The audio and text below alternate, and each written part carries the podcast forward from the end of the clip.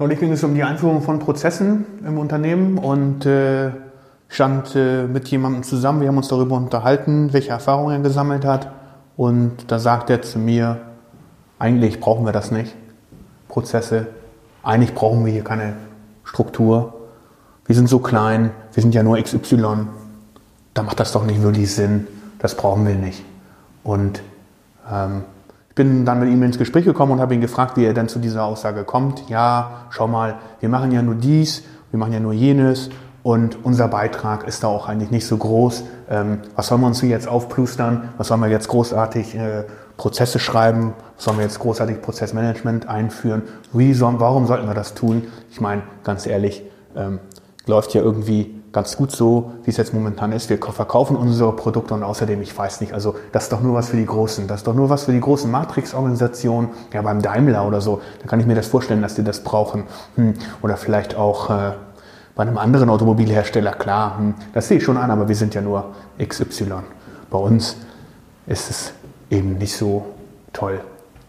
Dann habe ich gesagt, ehrlich, ist das wirklich so?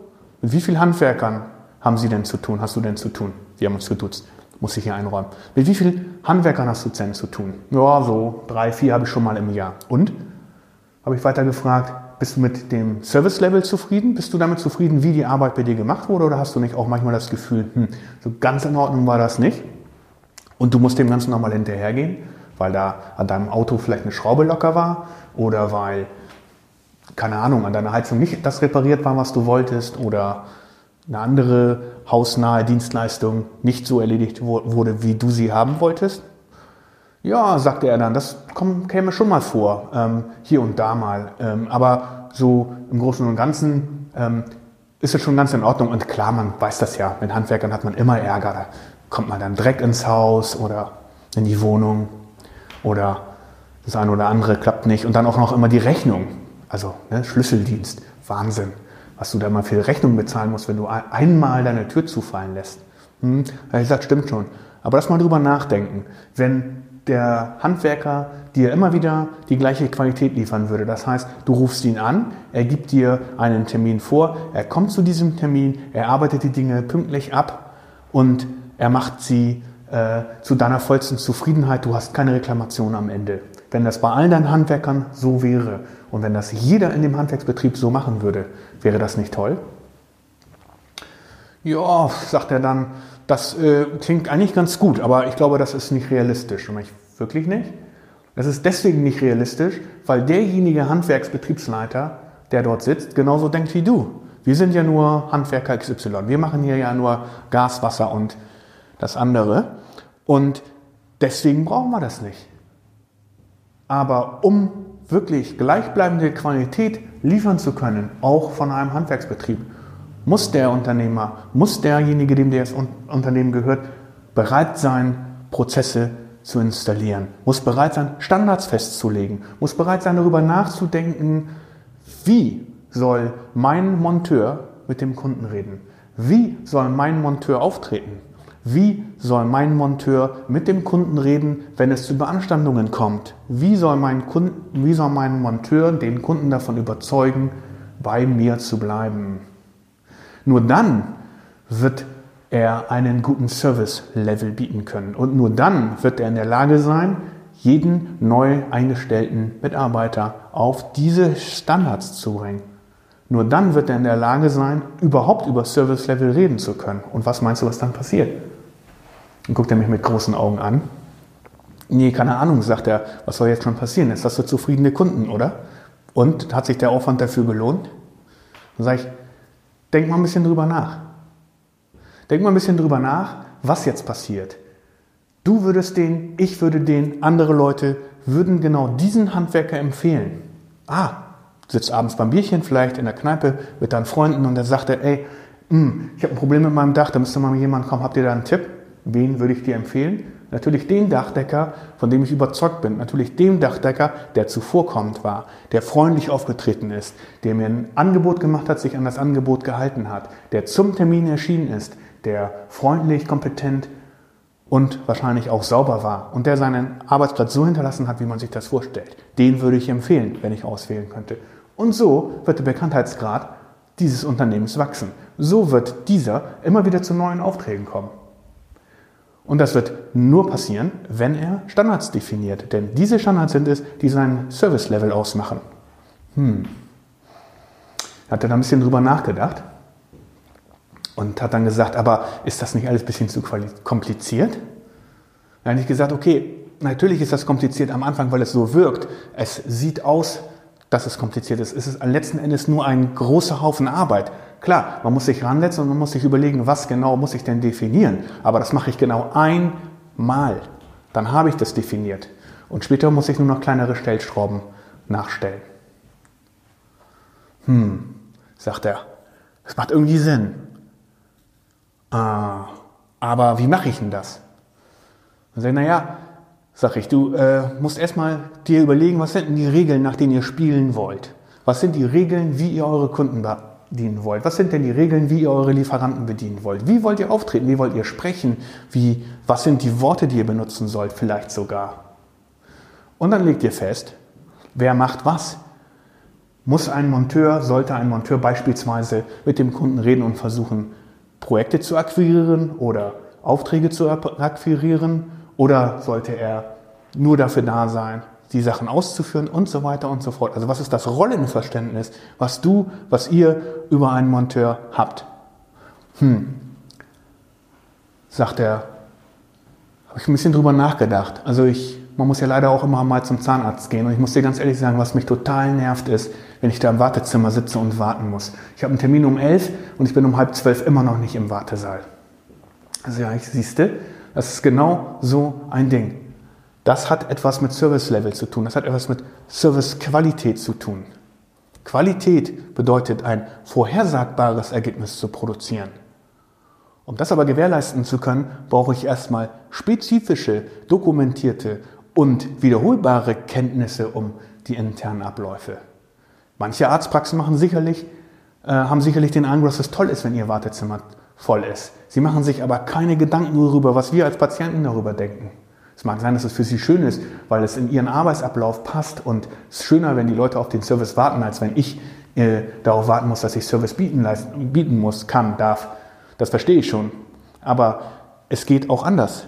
Es geht in solchen Arztpraxen, in den Arztpraxen macht man sich darüber Gedanken, wie, welche Reise macht der Patient eigentlich durch meine Abläufe hier? Welche Reise braucht, macht der?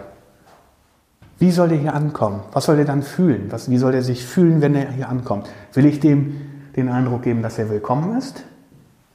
Und was müsste ich dafür tun? Soll der Patient wiederkommen? Ist das nicht im Interesse der gesamten Praxis, wenn er wiederkommt? Dann sollte ich doch freundlich zu ihm sein.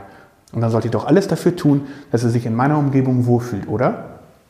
Ja, sagt er, das macht absolut Sinn.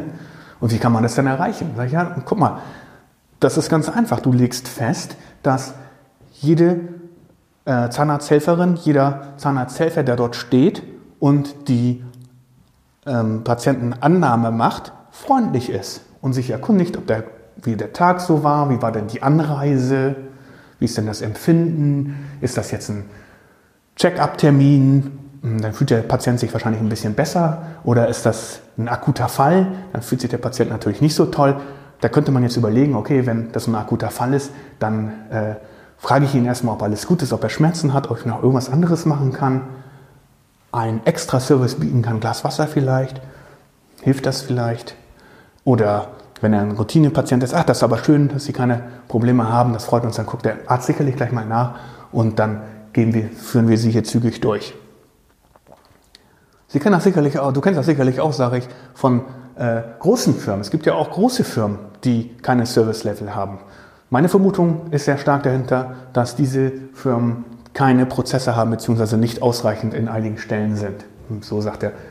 Meinst du das wirklich? Ja, sage ich, denk mal an die Telekom. Jeder kennt die Telekom hier in Deutschland und jeder weiß, wie shitty das ist, wenn man ein Problem mit seinem Internetanschluss hat oder mit seinem Telefon hat, mit seinem Mobilfunktelefon hat und bei der Telekom anrufen muss wie schlecht der Service ist, obwohl ich der Kunde bin, obwohl ich für die Dienstleistung bezahlt habe, obwohl ich regelmäßig für die Dienstleistung bezahle, werde ich behandelt, als würde ich als Kunde von der Telekom nicht ernst genommen werden.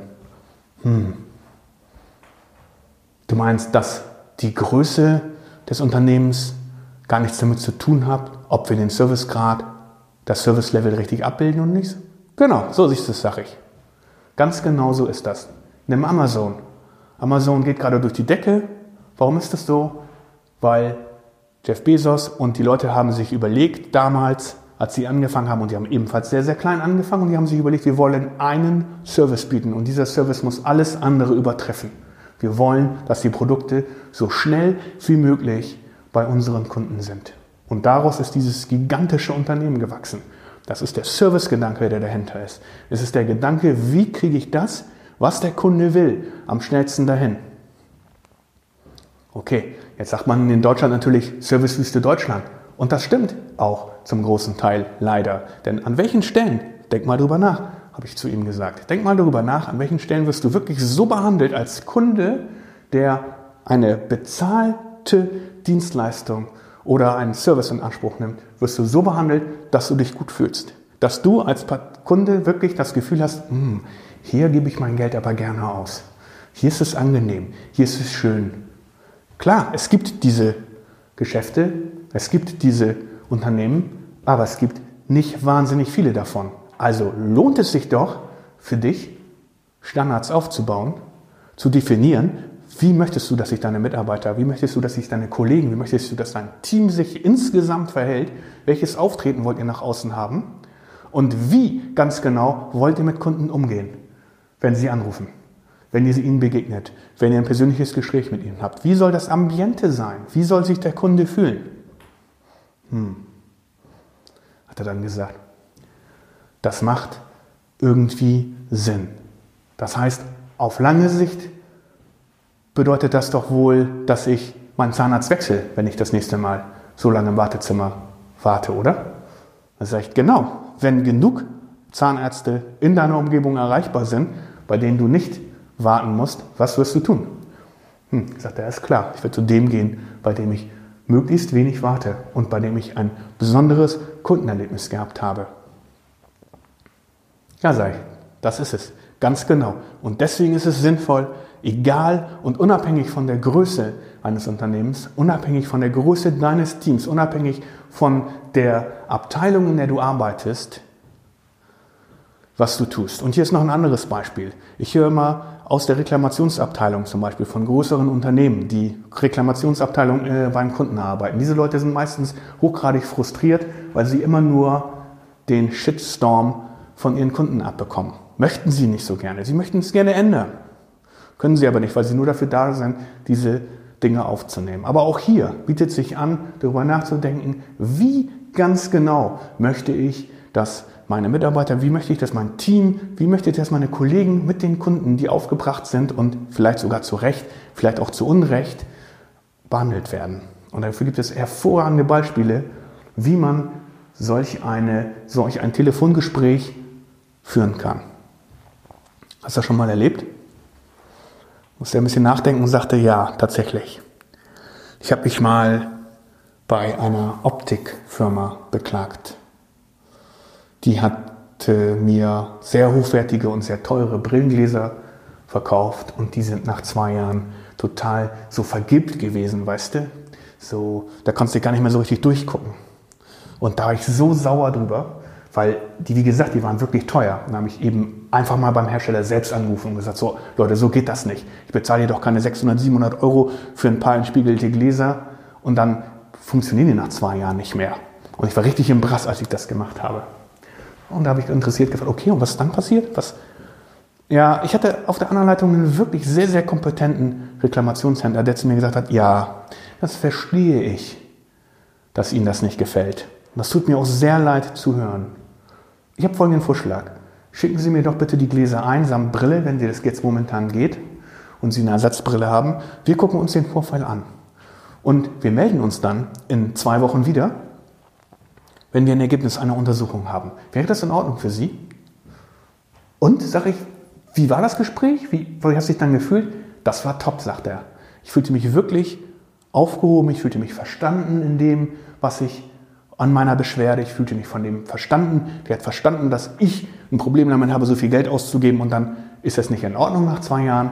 Also ich fand das total super. Hat das irgendwie, das war wie magisch. Ja, sage ich, das äh, ist auch Magie, wenn das jemand gut beherrscht. Aber du kannst das herstellen, indem du versuchst ganz genau zu überlegen, wie hat der das Gespräch aufgezogen. Auch das ist ein Standard. Auch das hat etwas mit Service Level zu tun. Auch das hat etwas damit zu tun, Prozesse einzuführen. Das macht absolut Sinn, hat er dann gesagt. Damit war unser Gespräch zu Ende.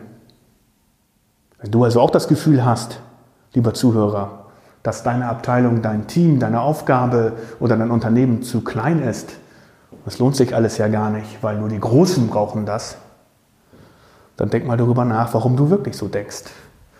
Ist Service Level nicht das eine großartige, die eine großartige Stellschraube, mit der du Kunden überzeugen kannst und wachsen wirst? Dazu brauchst du eine Struktur. Dazu brauchst du Prozesse. Dazu brauchst du Standards. Dazu musst du nachdenken, wie möchtest du ganz genau, dass sich deine Kollegen, Mitarbeiter, dein Team verhält gegenüber deinen Kunden, Lieferanten und untereinander. Viel Spaß dabei.